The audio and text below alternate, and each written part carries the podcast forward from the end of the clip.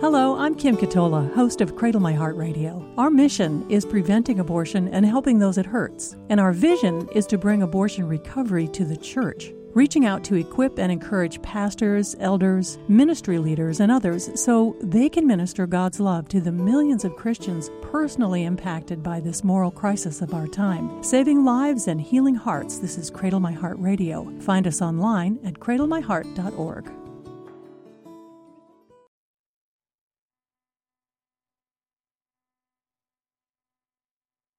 For over a million women and men each year, the question goes beyond politics to become much more pressing and personal, both before and after the choice. And we are called to love the little children just as God does. Listen to Cradle My Heart Radio with your host, Kim Ketola, speaker, writer, and broadcaster, sharing God's truth to prevent abortion and help those it hurts. Learn more at cradlemyheart.org. Thank you so much for tuning in today and for uh, anticipating part two of our conversation with Dr. Priscilla Coleman. If you have not listened to uh, the uh, former interview, please go to cradlemyheart.org and seek that out because uh, it, you're going to find some very surprising data and research and fact finding that is the result of Dr. Coleman's work and that we're going to continue to discuss today. Uh, welcome back to Cradle My Heart Radio. Thank you. I wasn't sure if that was for the listeners or for me. Thank you. Dr. Coleman is a, a, retired professor of human development and family studies at Bowling Green University, and she's researched the impact of abortion on mental health, mortality, and interpersonal relationships, and has published dozens and dozens of, of uh, uh, findings in ac- academic journals, in scientific journals.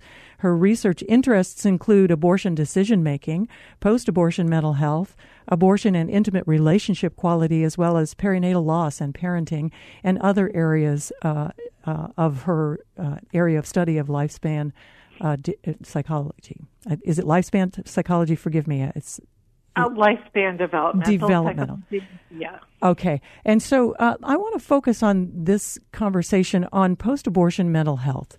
Um, okay. And, you know, one of the things that um, we talked about is you know this this closing of ranks uh, between abortion rights proponents and the mental health community to say that abortion does not have a mental health impact on the women who choose it.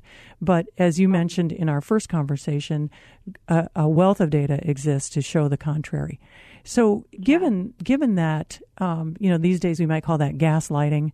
Uh, we might call it back in the day. We might call it blaming the victim.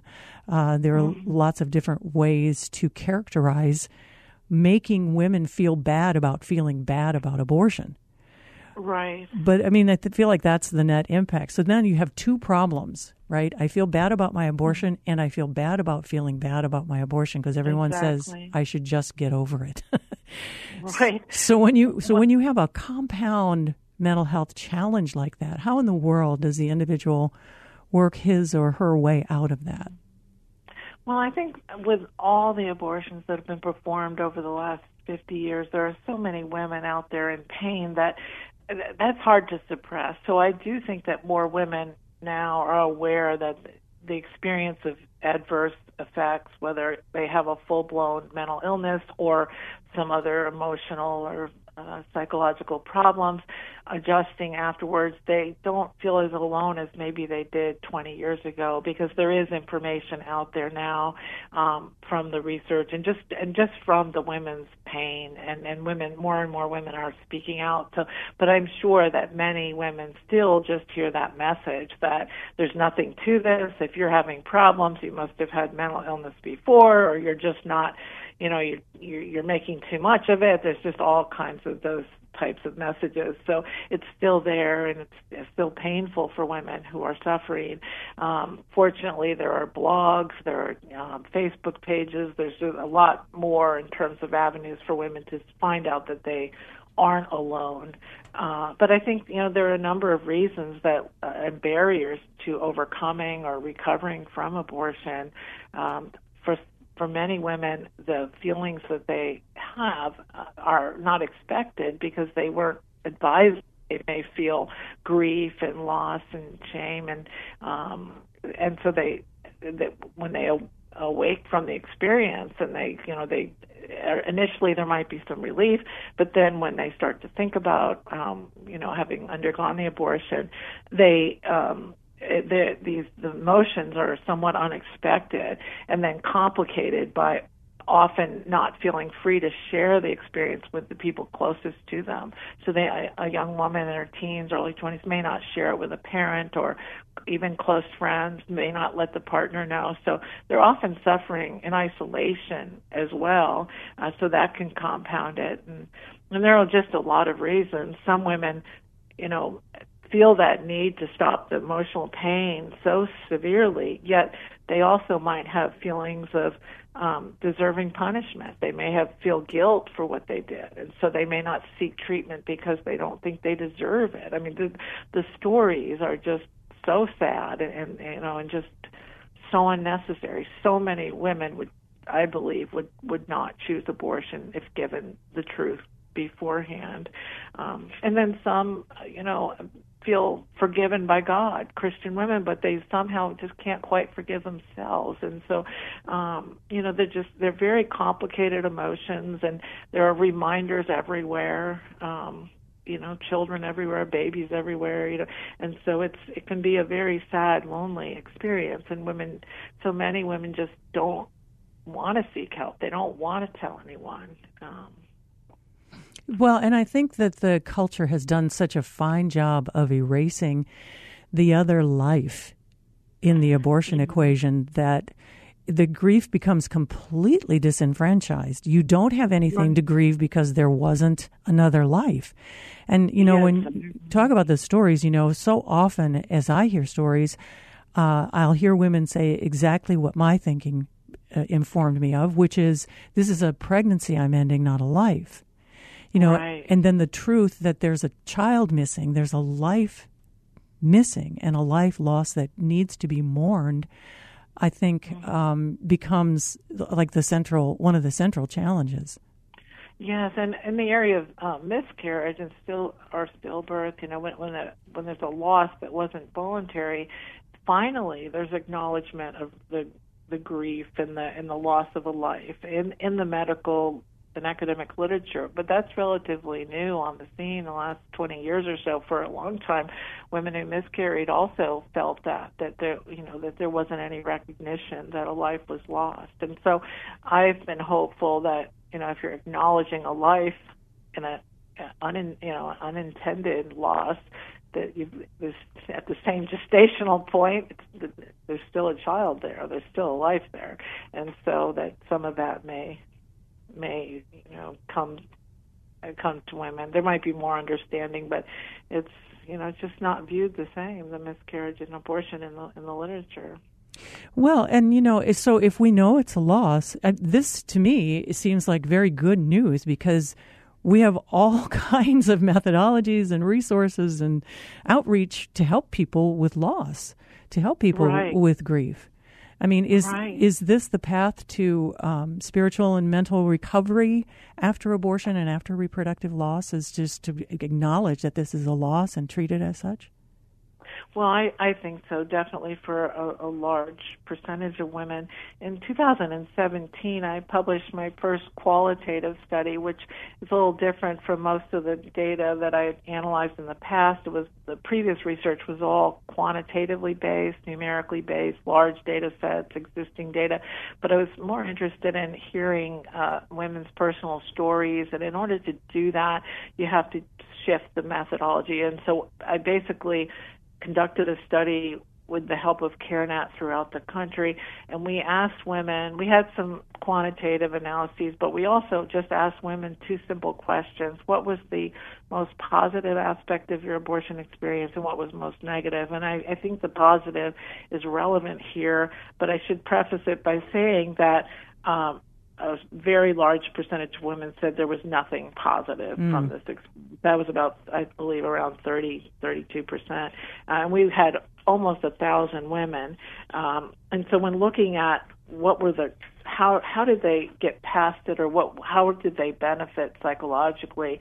Um, uh, one of the big, I think it was for not experiencing anything positive was the most common response. But then a deepened spiritual life, finding forgiveness, peace, inner healing, that was identified by 17.5 percent.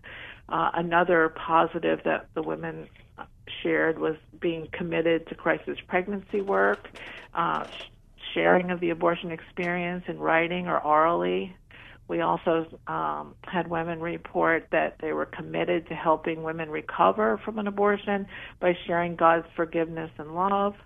And uh, 7.5% experienced a conversion uh, to Christianity uh, and knowing Christ personally, and then uh, being active in the pro-life movement. So I think, in terms of recovery, the, looking at you know reading these you know all this data and, and, and identifying themes definitely broadened my understanding and um, and recovery for many many women is through forgiveness experienced by God, but also just forgiving themselves. That that seems to be a, a hurdle mm. for a significant number and so, this act of forgiving yourself is somewhat controversial, I know, in uh, the church. Some say, oh, well, you're placing yourself above Christ, whose forgiveness paid all, which, of course, theologically yeah. is very sound. On the other right. hand, right. right. Exactly. so, so talk about the dynamics of forgiving yourself after abortion. Well, and you know, I think whether forgive or forget is the right. I mean, and well, women who feel forgiven by God and forgive themselves, they still don't seem to ever forget. You know, and and, and when do we ever forget the loss of a life? And I mean, it makes sense that they, so they sort of live um, around or within the, loss, and um, and so it's just that they have to navigate their lives differently than if they hadn't lost a child, and um, so I, I think this I sort of as my perspective, but I'm just one Christian out there. I, I believe that Christ died for all of our sins and and that we should forgive ourselves. We have to forgive ourselves if God forgave us. So that's sort of been that's my take on on the scripture and the, the belief. But I still empathize with the women who just find it so hard um, to do. That you know, that for many women, they're you know highly empathetic and uh, their relationships are good and warm and they they're, they they excel and, and they you know. So, but this is a one area that they just feel like they you know let themselves down let the baby down let other people down and so they just struggle with it. And so i, I understand the reality of of that being so difficult based on all the testimonies i've heard and um so it's like it's uh, one of the risk factors excuse me one of the factors that we should consider before abortion is that it could be a wound to your conscience which could take a lifetime to heal. Right. Um, if you have if you have a minute, I can tell a story that uh, please. I can. Um, I was flying to Dublin to speak. It was after I had published the meta-analysis in 2011 in the British Journal of Psychiatry. So I was doing a lot of traveling, and I was on Aer Lingus from London to Dublin. And the stewardess, my um, friend and I were kind of debating about whether we wanted to be in the aisle where you have to take responsibility if there's an accident. And I didn't want to. I I I I don't like that aisle. I'd rather let somebody else open the door. So we're just kind of bickering. And then she said, "Where are you going anyway?" She just was a little bit she was off put by the Americans, and uh, I said to Dublin, and she said why, and I said I was speaking there, and then she said what are you speaking about? Just really just kind of grouchy, and I, and I said about um, abortion and the mental health implications, and her whole demeanor changed completely. Her name was Lisa, that's all I remember, and I, and she said. And I've never in my life asked someone if they had had an abortion, but I was just moved to ask her. And I said, did you have one? And she said, yes. It was it was 18 years ago, and this is the first time I've been able to be on this run from London to to Dublin because I had to go to London for the abortion. This is the very first flight in 18 years, and she encountered me there. And then she was glued to us. She like neglected all of her stewardess mm. duties. she just wanted to hear everything about it, and mm. um, shared her her what she went through, all the psychological trauma, and just had everything imaginable happen. You know, and mentally and psychologically and then but it was healed and you know and um i believe through a conversion and and she said that acknowledging not blaming helped her but anyway the story didn't didn't story didn't end there. And so then i went to the Mater hospital where i was speaking and it was mostly medical like an audience of maybe 40 people and there's this person waving in the back and I didn't tell her where I was speaking. And I thought I don't know anybody here. And then she said Lisa from the plane. And then I thought how strange. And then she asked a really good question during the talk. And then afterwards I said how did you find this? It was just the very next day she said well I went home and my roommate was attending. And I what? just thought just an amazing God incident uh, but I know her journey was just a very long one, and finally it it came uh, to fruition where she felt entirely healed through God's forgiveness and through her acceptance of her responsibility, as she put it. Mm. Well, and I think that's I think that is such a key that excuse me, I felt, you know, as if I'd been abandoned to abortion, but in a moment of truth, I didn't really know the Lord, wasn't walking with Him, but He showed me that I really was the last line of defense. And then, Mm-hmm. having gone through with it, with that knowledge, you know, I I had to accept responsibility for my cowardice as well as for the that death. And you're Well, right; it just takes time to live with it Yeah. once you can accept that. And there are cases where women really are forced, and where they don't have any they don't have any say. There's, I've been doing research on sex trafficking victims and um, sex abuse victims and uh, and just of domestic violence. Often they women are just made to have an abortion or or their lives are threatened and there for one case I was on with South Dakota we looked at over 200 um, cases in the news where women were literally killed by a partner because they refused Yes. an abortion so you know a lot of times women you know have you know it is important for them to sort of realize that they did make that decision in the end but for some they it's not their decision so Well, and I and I don't want to put you on put you on the spot, but I, I, it's a pretty significant percentage of women who feel coerced, isn't it? Or, Yes, or it is, and there's anti-coercion laws now too. Yes, it's uh, yeah, and, and the problem with pressure or coercion is it can be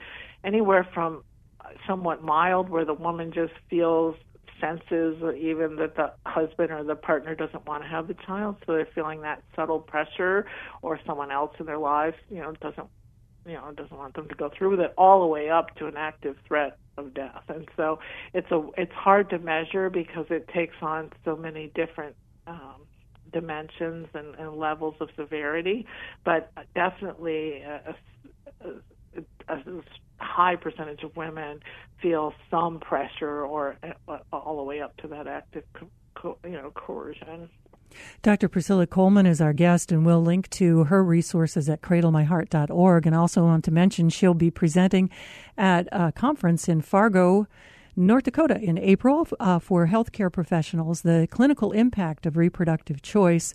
And it's um, a conference where you can earn your educational credits uh, through the Christian Medical and Dental Association.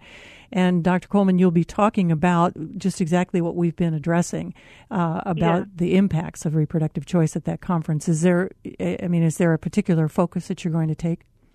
Uh, well, I have uh, actually five topics. I'll talk about the most common and well established mental health risks associated with abortion. So that's the depression, the anxiety, substance abuse, and suicidal behaviors.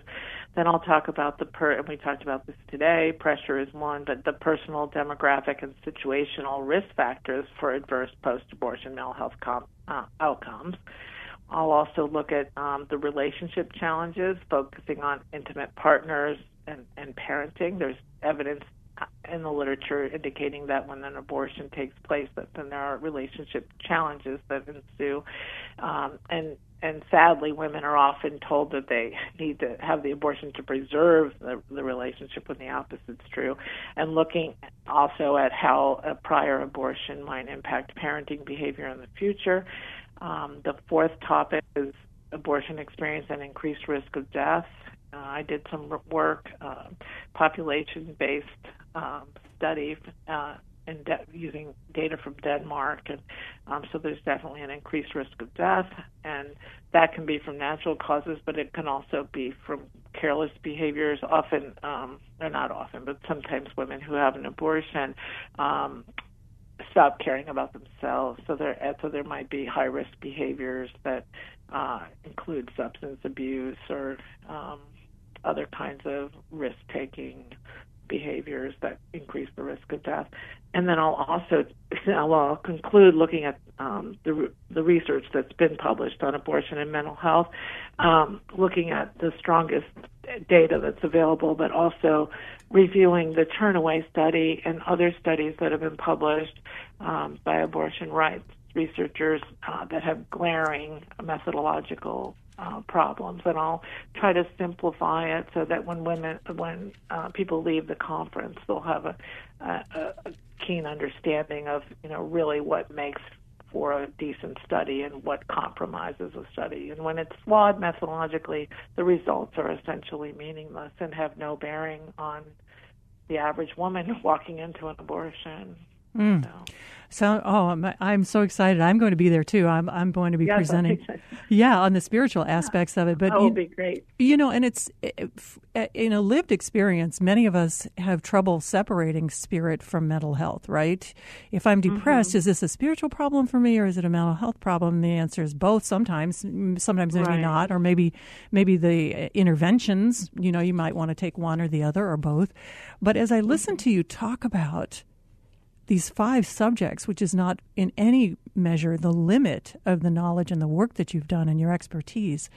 I wonder, you know, our primary audience for this, our target audience for this broadcast is pastors and church leaders. And oh, I, they have not gotten this memo. Uh, yeah, Be- because I, I, what did they have to be? They would have to be doing spiritual outreach if they knew these things.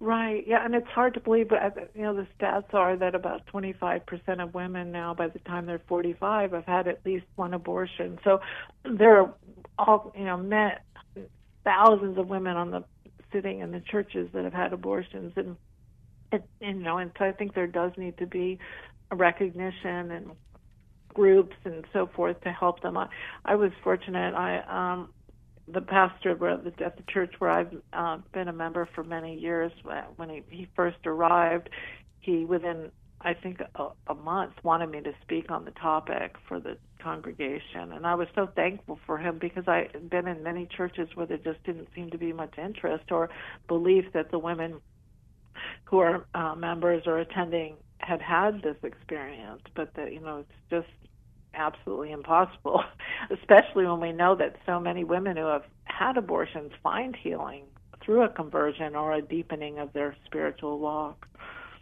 So, what I'm hearing you say, and I don't want to put words in your mouth, but what I heard you say right there is that it's a statistical impossibility that there is a church without people who've had abortions in it today. I would say so, yes. I, yes. Or it would be a real outlier, a real extreme. Just to put a fine point on it, Pastor, we encourage you to yes. uh, take advantage of the resources that are out there by recognizing that there is a need in our churches.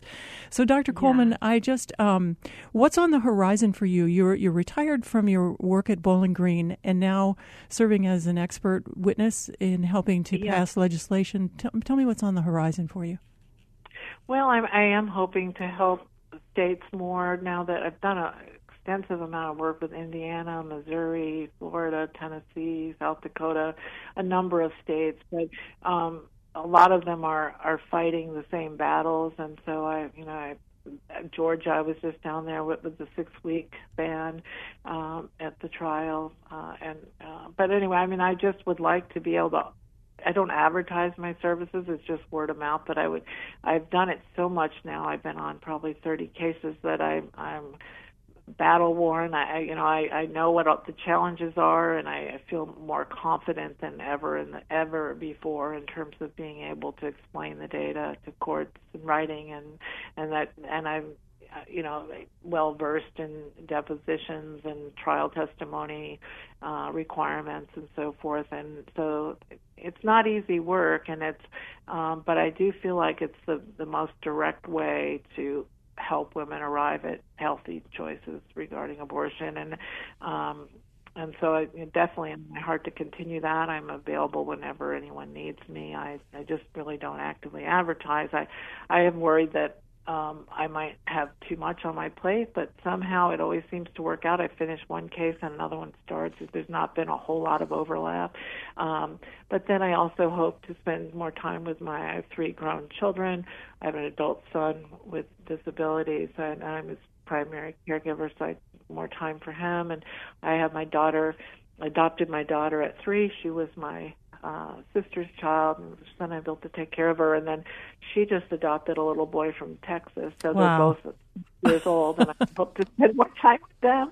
And then I I have an Airbnb, and I have a retail store. I always wanted to have a it's kind of like a glorified thrift store in Deshler, Ohio, and it's open three days a week, and it's in a very quiet, conservative Christian town. I feel at peace here. I'm actually sitting here right now in the Airbnb because I have better reception. So, uh, but anyway, those are just some of the things I've always wanted to do, and I'm just sort of open to where God leads me. Beautiful, beautiful. We'll try to get as many of those details in as we can at cradlemyheart.org. Dr. Priscilla Coleman, thank you for being our guest.